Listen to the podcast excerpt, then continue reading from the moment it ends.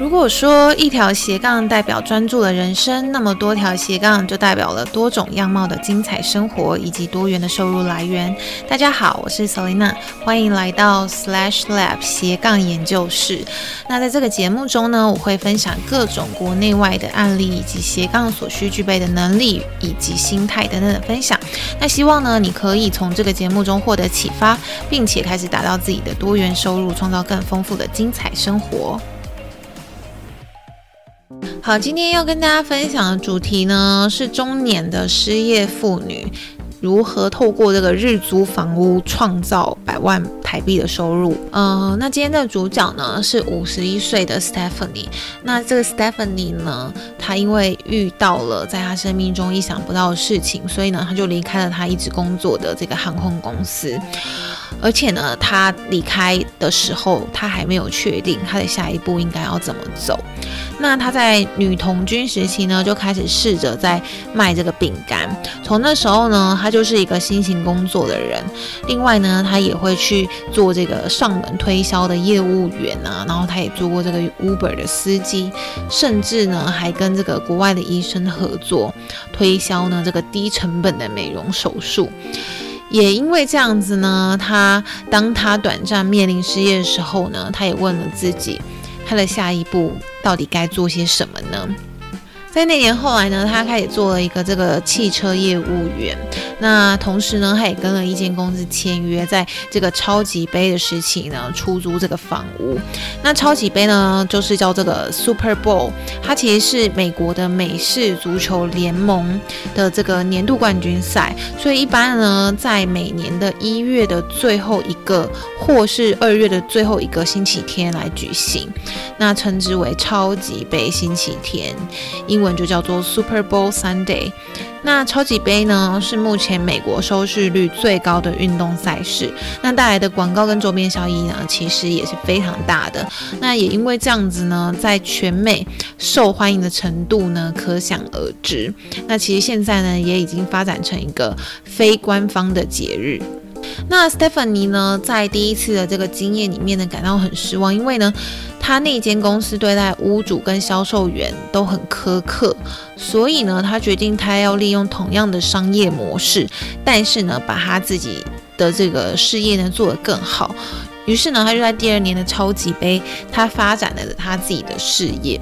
那 Stephanie 呢，自己就是达拉斯牛仔队的死忠粉丝。那这份工作对他来说呢，其实非常容易，因为他能充分的理解跟分享这个比赛的这个乐趣嘛。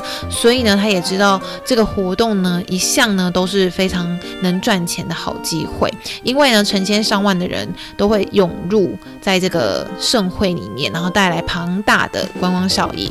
那那每年呢，主办的城市、还有运动场、还有这个球队的老板呢，都能赚进大把大把的钞票，但这些钱呢，却不一定会进入这个纳税人的口袋。那在这个超级杯比赛的期间呢，饭店跟它附属的客房呢，百分之七十五趴以上的房间通常都会被那些公司或是呢会员所占据。那他的新公司呢，就为了提供了两边的解决方案呢，他得到了这个屋主的资助，帮这些体育爱好者呢提供了一种奢华的生活方式。那什么叫奢华的生活方式呢？就是说他们会去租下那种高。级的房子，并且呢，提供像是娱乐啊、女佣啊，甚至是私人派对的规划。那协助那些需要这种体验的人，或是在外地也想要过这样的生活的人呢，一种呃特别的服务项目。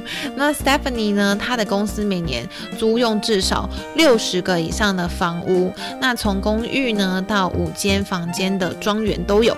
那租金呢，则是从一千到三千美元。不等，大概呢就是台币的三万到九万元这样子。那他在第六年开始赚钱，每年的营业额呢大概就是五万美元，大概就是一百五十万台币。那由于这工作呢它是季节性的嘛，所以他只有仅仅的几个月的时间需要工作。那其余其余的每周十五小时的工作时间呢，他都拿来行销自己的事业。那这项商业模式呢，它是透过一个很聪明且低成本的方式快速的成长。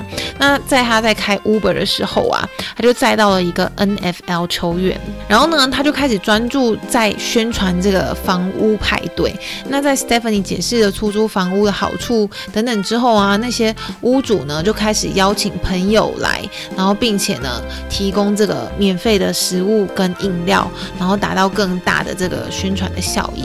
那其实 Stephanie 呢现在又开始重拾了他原本的工作，就是当了一个飞行员。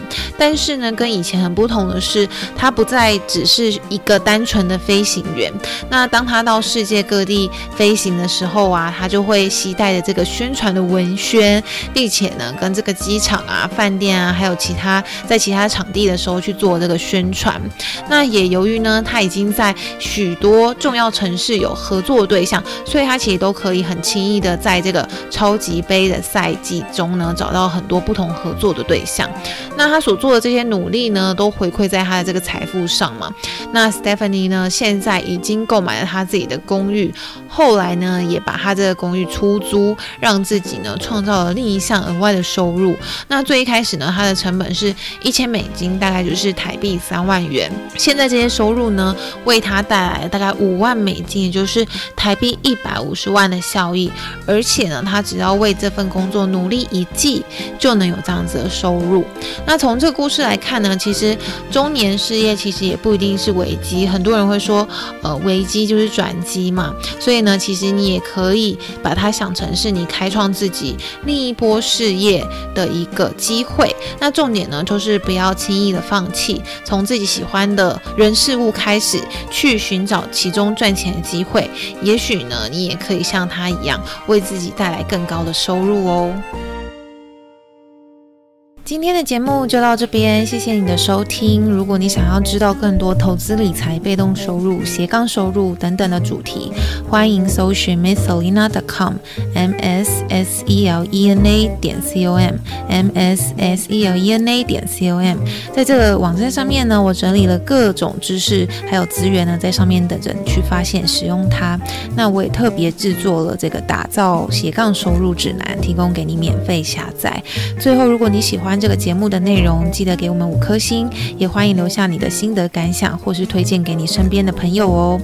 每周四晚间七点，斜杠研究室见，拜拜。